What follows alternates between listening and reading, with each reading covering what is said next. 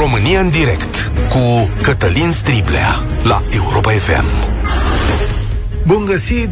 Bine ați venit la cea mai importantă dezbatere din România. Astăzi se fac 2 luni de la începutul crizei politice. Nici astăzi nu știm de fapt, dacă ne gândim bine, de ce la data respectivă premierul Cîțu a hotărât să facă praf o coaliție. Nu ne ajută logica până la capăt și, în mare, măsura este învăluită de un mister. Mai ales că USR dăduse soluții, iar ministrul Justiției, dacă vă aduceți aminte, Stelian Ion la data respectivă, avea un ultimatum pe care premierul Cîțu nu l-a mai așteptat să se împlinească. Trebuia să dea un răspuns până la 12 noaptea, domnul Cîțu l-a dat afară pe la 8 și ceva. Numai că de atunci până acum lucrurile s-au și complicat. Soluțiile propuse nu au funcționat, PNL a ajuns fix în aceeași situație în care președintele partidului nu mai e și premier, dar mai mult toată lumea este mirată de stăruința cu care este respins o soluție de dreapta și angajate negocieri cu PSD, de exemplu.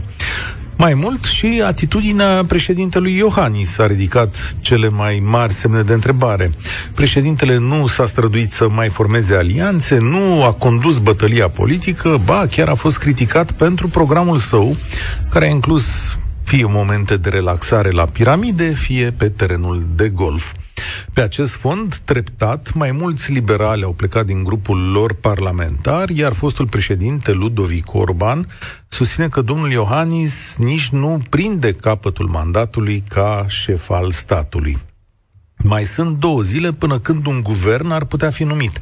Dar, ce să vezi, curiozitate, în timp ce în lumea întreagă politicienii se luptă pentru majorități, aici bătălia se dă pentru minoritatea politică.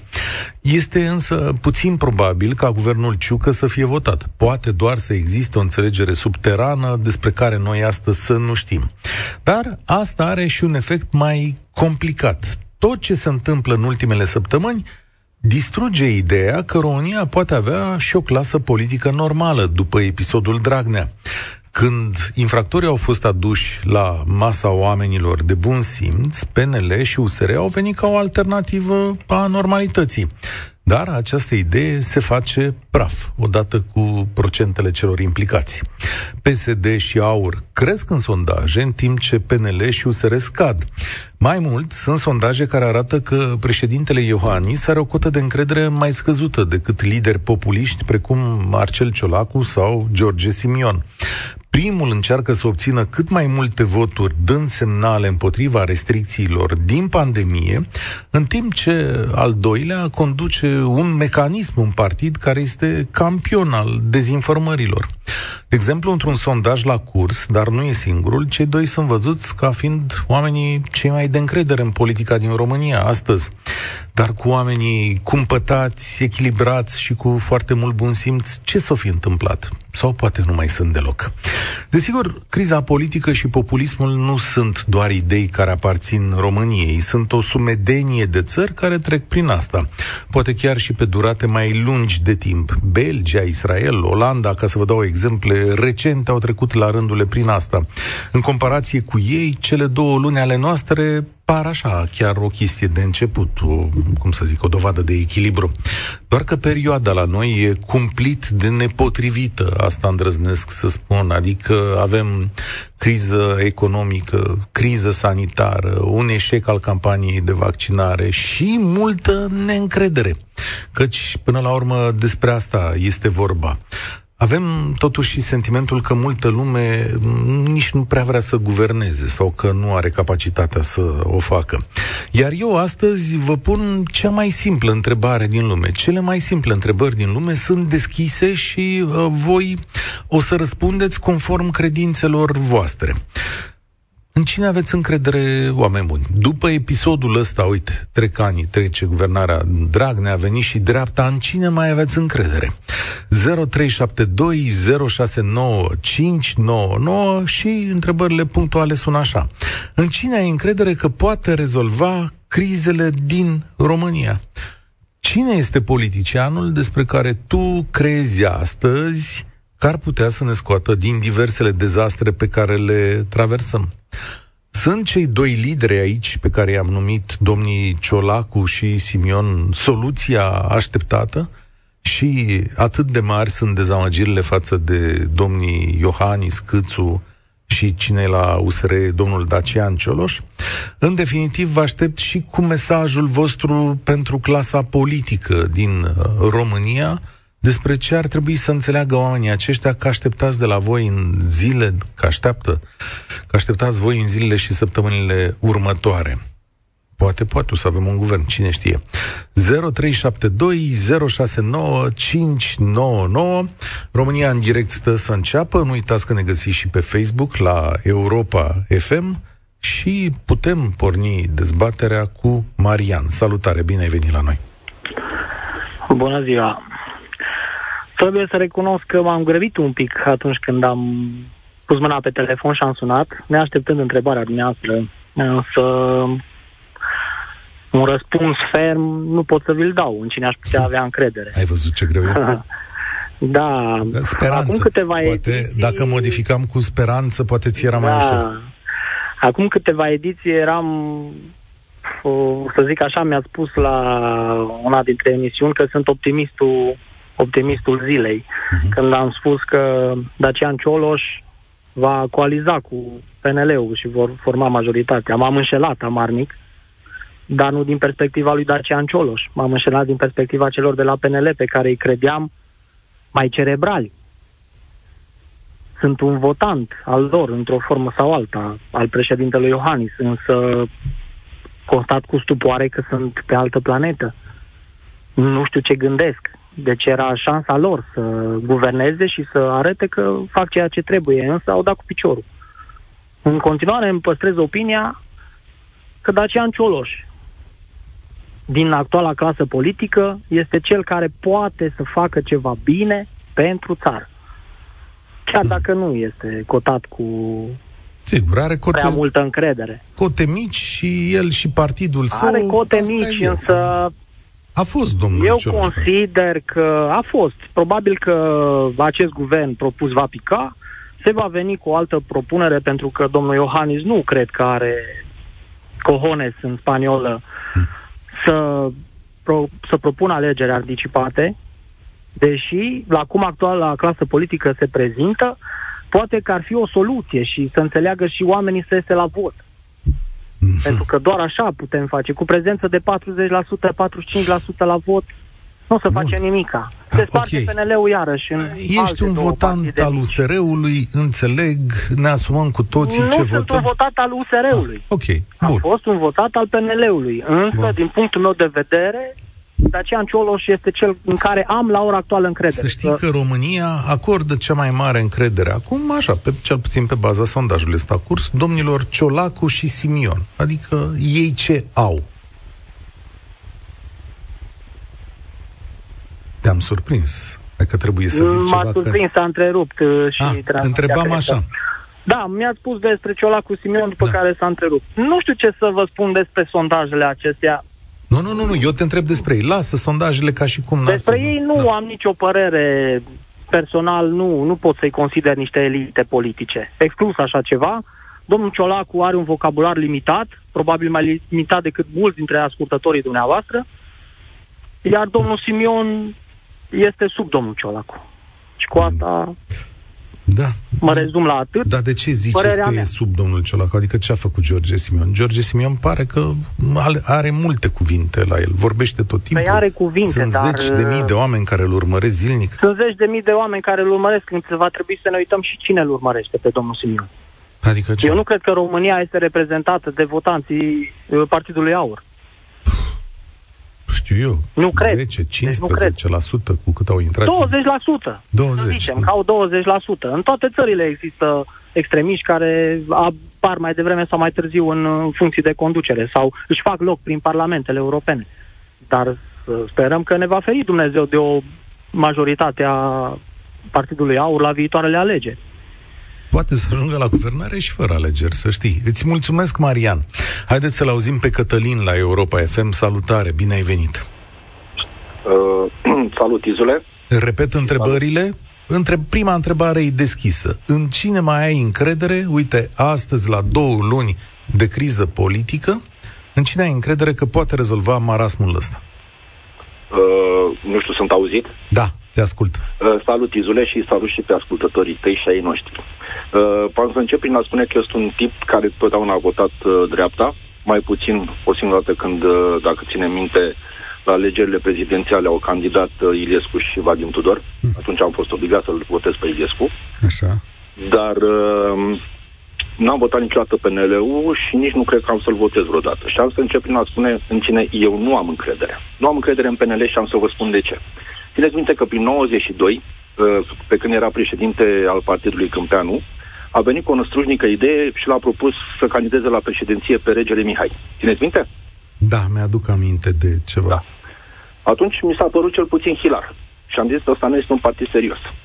Și în timp s-a dovedit că, într-adevăr, nu prea a fost un partid serios. În al doilea rând, n-am încredere în casele de sondaj. Pentru că, dacă ținem minte, cel puțin la ultimile tururi de scrutin, toate sondajele care se făceau au fost complet canapoda. Nu toate, sunt unele care au ieșit 90%, bine. 90% dintre ele. Țineți minte că în ultimele sondaje AUR nici măcar nu apărea pe undeva. Da, pentru că multe sondaje nu l-au măsurat și a spus doar domnul Rares Bogdan la o emisiune televizată că au ei niște sondaje interne pe care le știau doar ei și că apare un partid nou. Și, într-adevăr, casele de sondaj nu au măsurat pentru că... acel partid nou. E greu să măsori în gol, pentru că ei avuseseră 1% la alegerile locale. Și atunci... de ce să mai... Dacă ești casă de sondaj, de ce nu te adresezi unui segment cât mai mare din populație ca să poți, într-adevăr, să faci un sondaj ca lumea?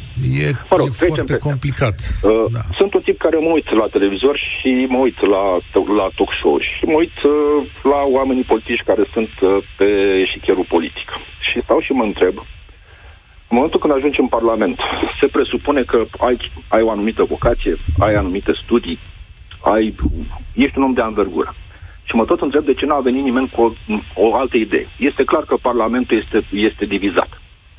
De la ultimele alegeri, PSD-ul pe primul loc, insuficient, PNL-ul pe locul 2, insuficient, USR-ul pe locul 3 și așa mai departe. Și este foarte clar că un guvern se poate crea în condițiile actuale numai printr-o coaliție. Fiind un tip de dreapta, clar, aș opta spre o coaliție de dreapta. Haideți să ne gândim la următoarea ipoteză. Între PNL și USR există discuții puternice, fricțiuni. Între USR și UDMR la fel. De ce nu se alege, de ce nu este propus ca și postul de prim-ministru un tip, o personalitate care să fie independentă politică? Deși guvernul ar trebui să fie format din politicieni. Bine, deci uite, premierul să fie apolitic. Am înțeles propunerea ta. E interesantă, nu știu de ce nu se face așa, dar spune-mi o personalitate independentă în care ai încredere. Adică, vreau să vă spun că de când am citit pe Facebook tema emisiunii de astăzi, am tot stat și m-am gândit. Și, sincer vă spun, nu am găsit. Uh-huh. Dar vreau să merg mai departe un pic cu raționamentul. De ce am ajuns eu la o concluzie că asta ar fi o soluție viabilă? Pentru că dacă am avea un premier care este independent de politic, dacă și-ar fi un profesionist extraordinar de bun, ar trebui să mai aibă o calitate la fel de importantă, să fie un bun mediator între forțele politice. Și atunci toate discuțiile care au avut loc între Cîțu și Barna, între cineva și altcineva, ar putea dispărea. Și, într-adevăr, guvernul ar putea să-și facă treaba pentru care este investit. Să înțeleg de la tine că în domnii Simion și Ciolacu acești domni pentru mine nu există.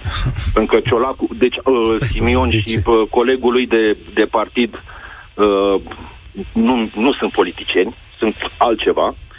Iar Ciolacu a fost parașutat pe postul de președinte al PSD-ului, așa cum a fost parașutat pentru că trebuia dat Dragnea la o parte. Da. Dar Ciolacu nu are învergura lui Năstase, să zic. Domnule, n-avem Adrian Anastasie, eu vă întreb astăzi... Eu mă raportez la partidul la PSD. Asta da? Avem, în momentul ăsta. Asta avem, dar nu este un om de anvergură. Uite, deci Vasile, îți dau alt nume. Vasile Dâncu, poftim, are anvergură că e de la PSD. E oricum mai bun decât Ciolacu. Măcar și prin modul de a se exprima. Da, asta e profesor universitar, domnule. Da. La domnul Ciolacu mi-e un pic neclar cu ce se ocupă, dar cu domnul Vasile Dâncu știu ce. Eu cred că nici el nu știe cu ce se ocupă. Da, îți mulțumesc tare mult. El a fost Cătălin. Mulțumesc, încerc să fac loc la cât mai multă lume. Vedeți, de foarte multe ori opțiunile noastre politice ne curmă încrederea în alți oameni pe care nici nu vrem să-i vedem. Să nu înțelegeți că militez pentru domnii Ciolacu sau Simion, dar vedeți că răspunsurile celor de dreapta sunt foarte clare. Domnule, nici nu mă uit la ei, spune ascultătorul nostru. Vreau să vă înștiințez că jumătate din România se uită la oamenii aceștia doi și îi văd mai de încredere, prin comparație, după dezastrul care se produce de 2 luni încoace, da? Astăzi se fac 2 luni, vă repet de ce facem această emisiune, sunt 2 luni de la debutul crizei politice din România. 60 de zile în care s-a murit în România cu sutele de oameni, 60 de zile în care întâlnim și crize de medicamente, și spitale care se umplu de bolnavi, și lipsa unor măsuri ferme, și e un moment în care autoritatea se disipă din ce în ce mai tare. Iar eu v-am întrebat în ce politician mai aveți astăzi încredere. Și știu că vă cer un răspuns greu, care poate să vă lovească și dincolo de simpatiile voastre. 0372069599, în rândul lui Cristian să vorbească la România în direct. Bună ziua dumneavoastră și ascultătorilor dumneavoastră. Voi începe cu persoana în care, politicianul în care am cea mai mare încredere, Bolojan. E simplu. Ce a făcut domnul Bolojan?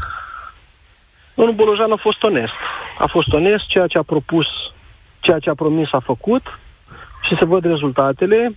Și numai dacă asculți cum vorbește acest om, îți dai seama că este un om care are valori și are principii sănătoase. Am făcut și noi o emisiune aici la Europa FM. S-a dovedit a fi o emisiune de foarte mare succes, adică lumea pare că așteaptă un tip de salvator și vede în Bolojan că ar putea fi un tip de salvator. Da, uite că domnul Bolojan deocamdată nu vrea să vină la București. Asta e. Eu mai am încredere într-o persoană care ar putea soluționa acest conflict în calitate de mediator, ori principiile negocierii spun că pentru a fi mediator trebuie să ai, o recunoaștere sau să fii unanim recunoscut de către părțile care se află în negocieri. Eu cred că, oricât de amuzant ar părea, că Patriarhul Daniel ar putea să-i așeze pe toți politicienii noștri la masă.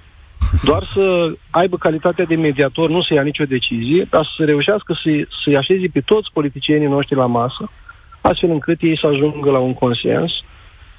Nu o să le spună, domnule, ascultați sfatul medicului?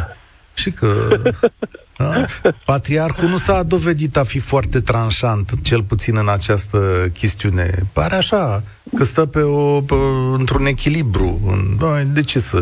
De aia spun că ar fi cel mai potrivit ca mediator, nu ca om care tranșează. Pentru că, din punct de vedere constituțional, cel care a trebuit să medieze, adică președintele României, a luat partea uneia dintre părțile co-beligerante și atunci el nu mai are autoritatea și nu mai este văzut ca un mediator, ci este văzut ca una din părțile care se află în conflict. Știți vreun președinte al României care a procedat altfel? Bună întrebare. De aia trebuie să aleagă un mediator neutru, unanim recunoscut de către toți și să zic că, da, domnule, uite, în dumitale avem încredere, că nu e partea nimănui, astfel încât să putem să ajungem la o soluție. Pentru că... Cristi, hai să fim cinstiți cu noi înșine. Președintele, ca politician, oricare ar fi, nu poate să fie ca un pahar de apă clară sau chioară care să nu dea nicio direcție sau să nu lase nicio undă de lumină să treacă aiurea pe acolo. Sigur că are simpatii. Și-a epuizat acum toate resursele. Deja nu mai are soluții. Și într-o astfel de situație alegem alt mediator. Cred că poporul își caută alt mediator sau tare mi-e teamă că poporul își caută un alt reper în momentul acesta. De asta mi-e cel mai tare teamă pentru domnul Iohannis în momentul ăsta. Să știi, asta mi se pare marea problemă cu domnul Iohannis și cu prestația sa, că nu a reușit să-i pună pe toți la un loc și nu a reușit să-i facă să se înțeleagă. Înțeleg așteptarea ta din momentul ăsta. Dar rețin. Mai ești? Da, mă scuzați, există un model totuși în politica noastră, un model reușit. Se numește Consiliul Consiliul Suprem de Apărare a Țării, okay, unde politicieni de culori diferite. Politicieni de culori diferite și trebuie să recunoaștem că au fost la aceeași masă și PSD-ul și PNL-ul și alte partide, reușesc să ia decizii în unanimitate. Dacă unul nu este de acord, decizia nu se ia. Și ăsta este un model de succes, un model care ne arată că, până la urmă, părțile, indiferent cât de diferite ar fi, totuși reușesc să ia decizii. De ce nu putem aplica acest model al Consiliului Suprem de Apărare a Țării la nivel de politic sau la măcar la nivel de domenii strategice ale României? Nu știu dacă la nivel de domenii strategice așa funcționează, dar înțelegerea mea, mulțumesc tare mult, Cristian, înțelegerea mea este că, în general, se pleacă de acolo cu deciziile președintelui și nu neapărat cu un model de unanimitate. Și mai înțeleg un lucru, că de câte ori apar funcționari sau miniștri acolo, puterea unui președinte este atât de mare încât chiar dacă vin cu ideile lor, pleacă cu ideile plăcute administrației prezidențiale. Aș vedea mai curând ca un mecanism de consultare a președintelui, dar direcția este dată tot de el. Sorana, salutare, bine ai venit la România în direct. Bună, Cătălin, bine te-am găsit. Recunosc că am sunat pentru că ai introdus foarte frumos cea mai simplă întrebare din lume, în cine ai încredere. Întrebarea e simplă, răspunsul este aproape imposibil, din păcate. Da, nu știu în cine să am încredere. Nu e imposibil, zici. Tu ești pe principiul am sunat să vă spun că pe mine să nu contați. Sigur e un nume, trebuie să ai o preferință. Am o preferință, aș avea o preferință pentru mai mulți oameni, nu pentru un singur lider.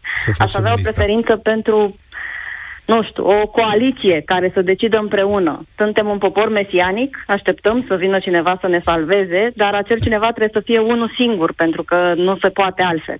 Cred că se poate și altfel. Cred că așa ar trebui să se întâmple lucrurile. Așa e.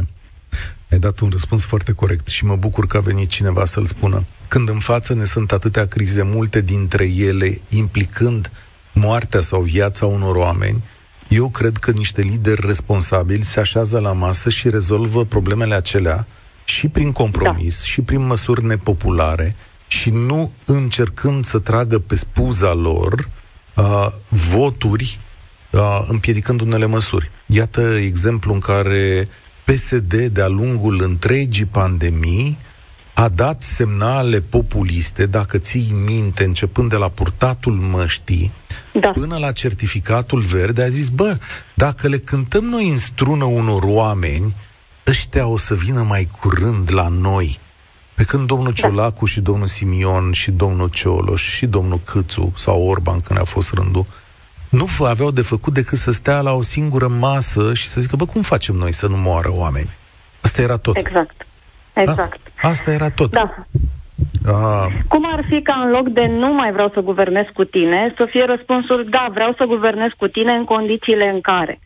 Nu, cum ar fi să nu mai zic plec de la guvernare și să spun rămân la guvernare, hai să discutăm și hai să vedem ce e mai bine pentru oamenii care mor în spitale, pentru medicii care absolut nu au nicio șansă să mai salveze, oameni nevaccinați pentru că au fost îndoctrinați cu niște mesaje absolut înfricoșătoare, nu știu, mie mi se pare ireal ce se întâmplă, mai ales că, nu știu, televiziunile n-au fost, nu li s-a interzis să transmită niște mesaje din astea în totală contradicție cu ce transmit oamenii de știință și acum, în această plină criză din toate direcțiile, noi spunem, nu vreau la guvernare, nu mai vreau să fac asta, în loc să zicem, hai să vedem care sunt condițiile în care eu pot să rămân la guvernare. Suntem al doilea guvern care o să fie dat jos, adică nu o să fie confirmat. Miercuri, cel mai probabil, o să vă invit aici să votați pro sau contra acestui guvern și vom judeca atitudinile tuturor. Până la urmă, chiar și așa cum este minoritar, neminoritar, cum o fi, poate avem nevoie de un guvern care să ne treacă iarna asta, așa cum l-a făcut domnul Ciucă, cu cine i-a fost pus în brațe acolo. Poate e și asta o soluție. Nu știu dacă această criză să meargă mai departe e ceea ce așteptăm, dar o să votăm vineri. Apropo, în domnul Ciucă ai avea încredere? Aș avea încredere pentru că cred că avem nevoie de puțină disciplină militară. Din perspectiva asta aș avea încredere.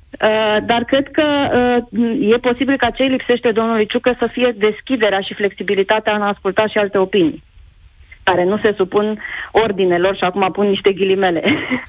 Pentru că probabil domnului obișnuit să-i se spună da să trăiți. Uitându-mă la lista de membri ai guvernului, tare mie că domnul Ciucă n-a avut multe ordine de dat, sincer să spun. Așa îmi face impresia că multe-s venite de la domnul Cîțu. Da. Sorana, cât despre domnii Ciolacu și Simion, niciun cuvânt? Ei sunt politicienii cei mai de încredere astăzi în România. Doamne Cătălin, mi-e frică. Mi-este frică. Nu de ei neapărat, mi-e frică că aceste 70% de persoane nevaccinate sunt acești votanți ale acestor doi domni. De domnul Simion nici n-am auzit până n-a intrat în Parlament, spun cu toată sinceritatea. Sunt acești votanți și spunea cineva mai devreme decât am intervenit eu că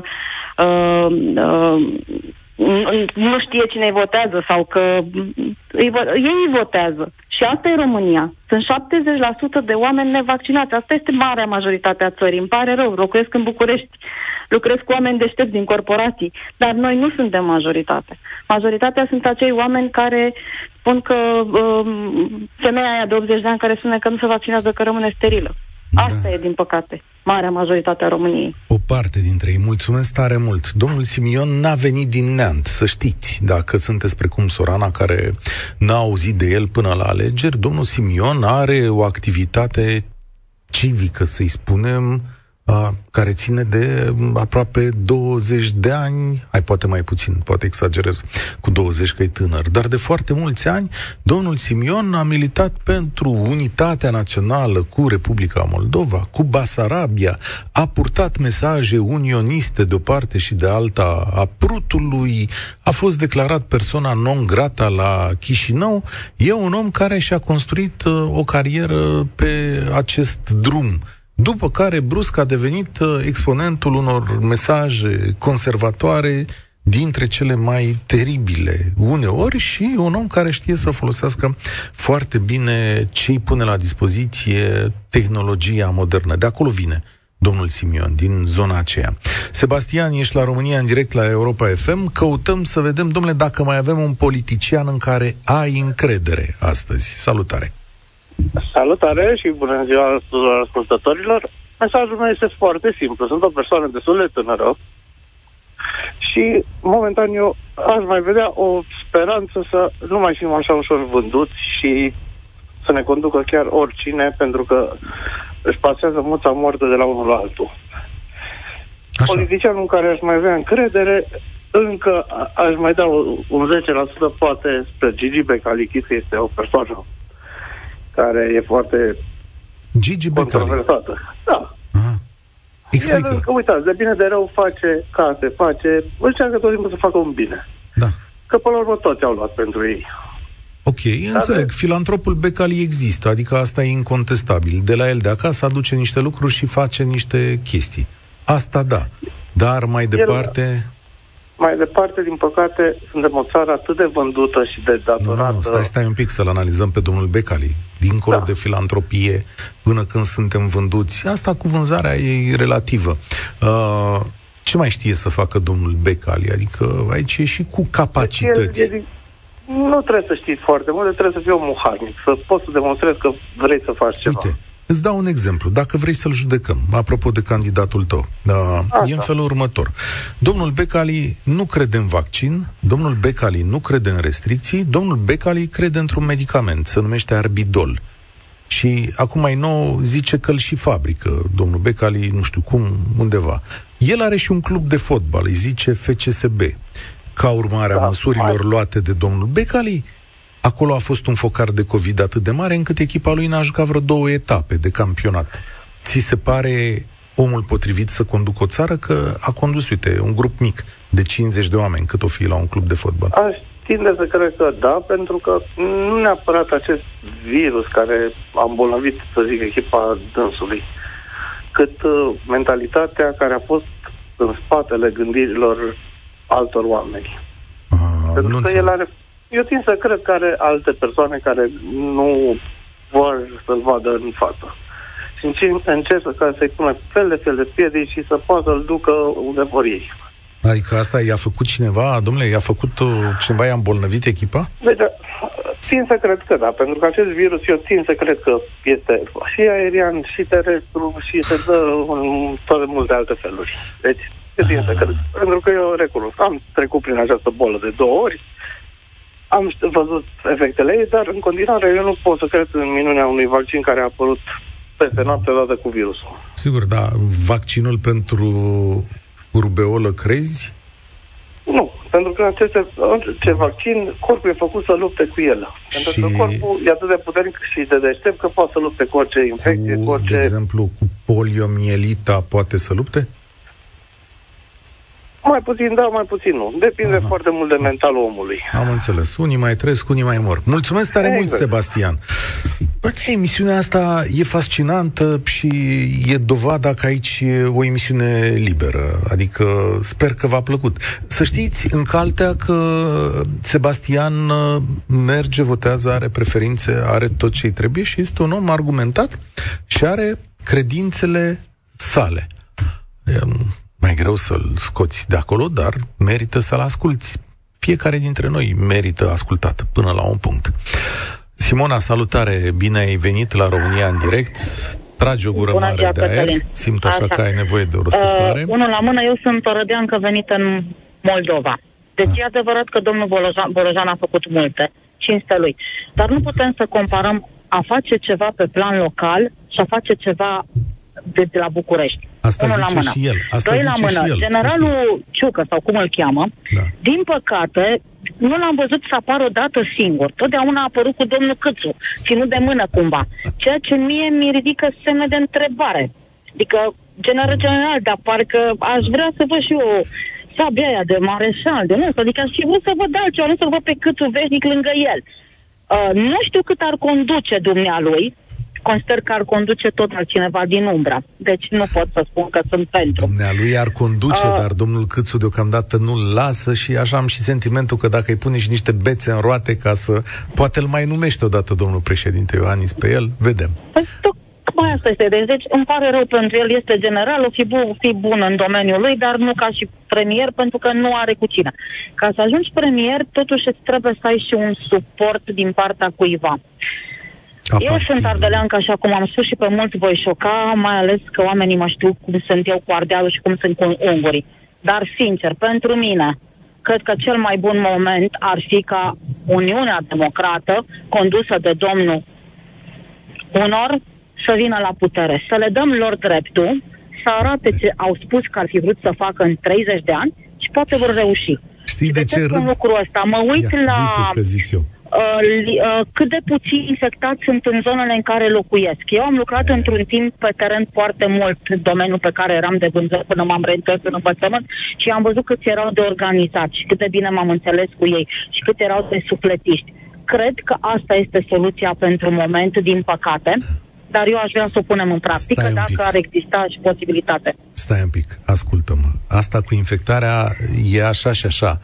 Alea sunt și două zone, Harghita și Covasna, unde densitatea de populație e printre cele mai mici din țară. După care sunt niște oameni disciplinați care își văd de viața lor, ascultă mai bine de biserică și de politică, sunt organizați. Dar, uite, pentru că cei de la UDMR se comportă așa cum te-ai aștepta de la niște politicieni, în situația asta în care toată lumea cealaltă te dezamăgește, uiți cine sunt ei, cu adevăratele.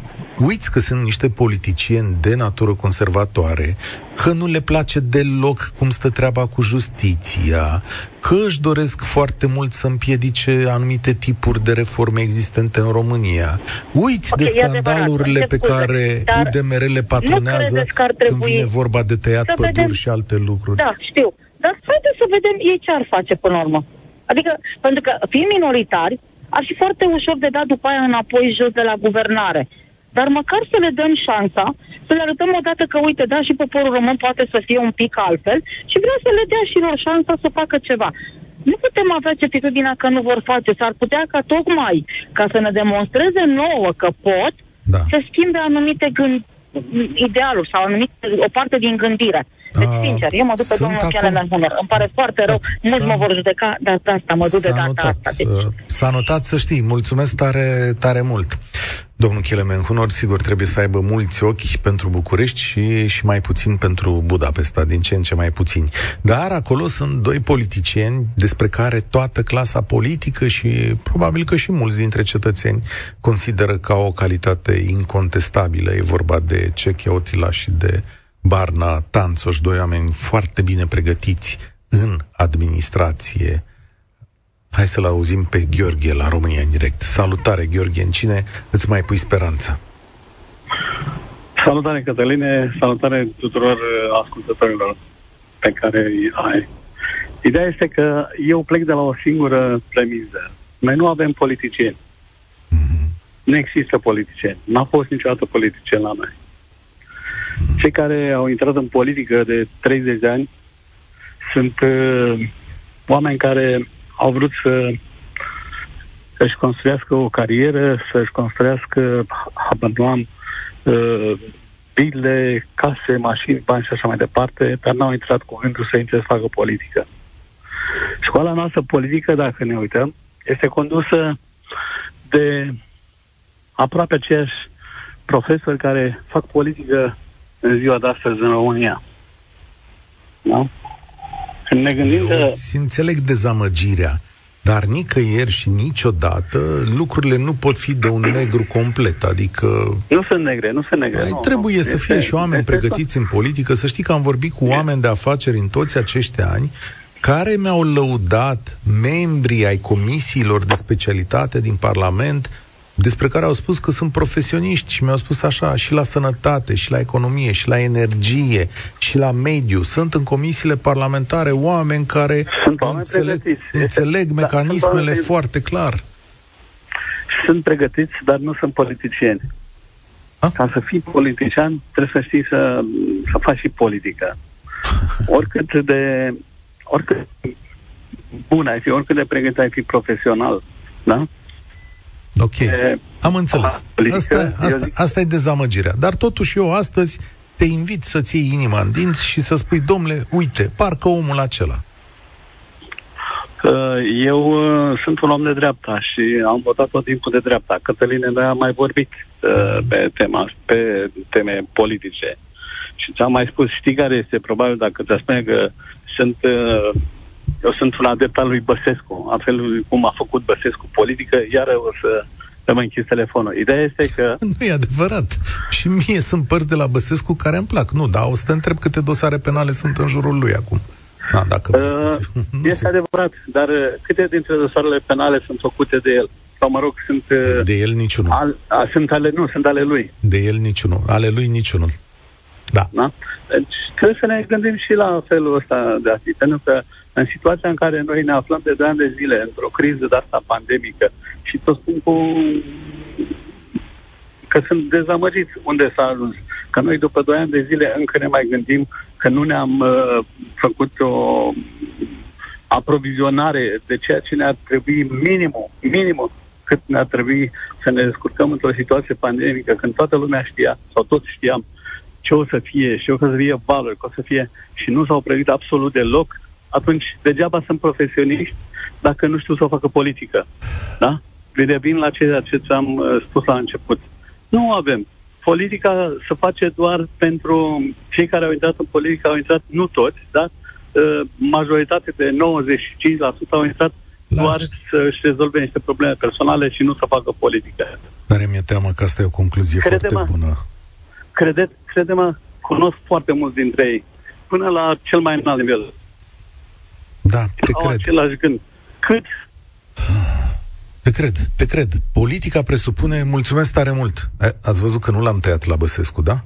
Și eu apreciez multe dintre lucrurile făcute de domnul Traian Băsescu. Cred că are un talent politic și că a fost un lider extraordinar și că a reușit să mențină țara asta pe un curs geopolitic cât se poate de corect. sigur că orice om are lumini și umbre.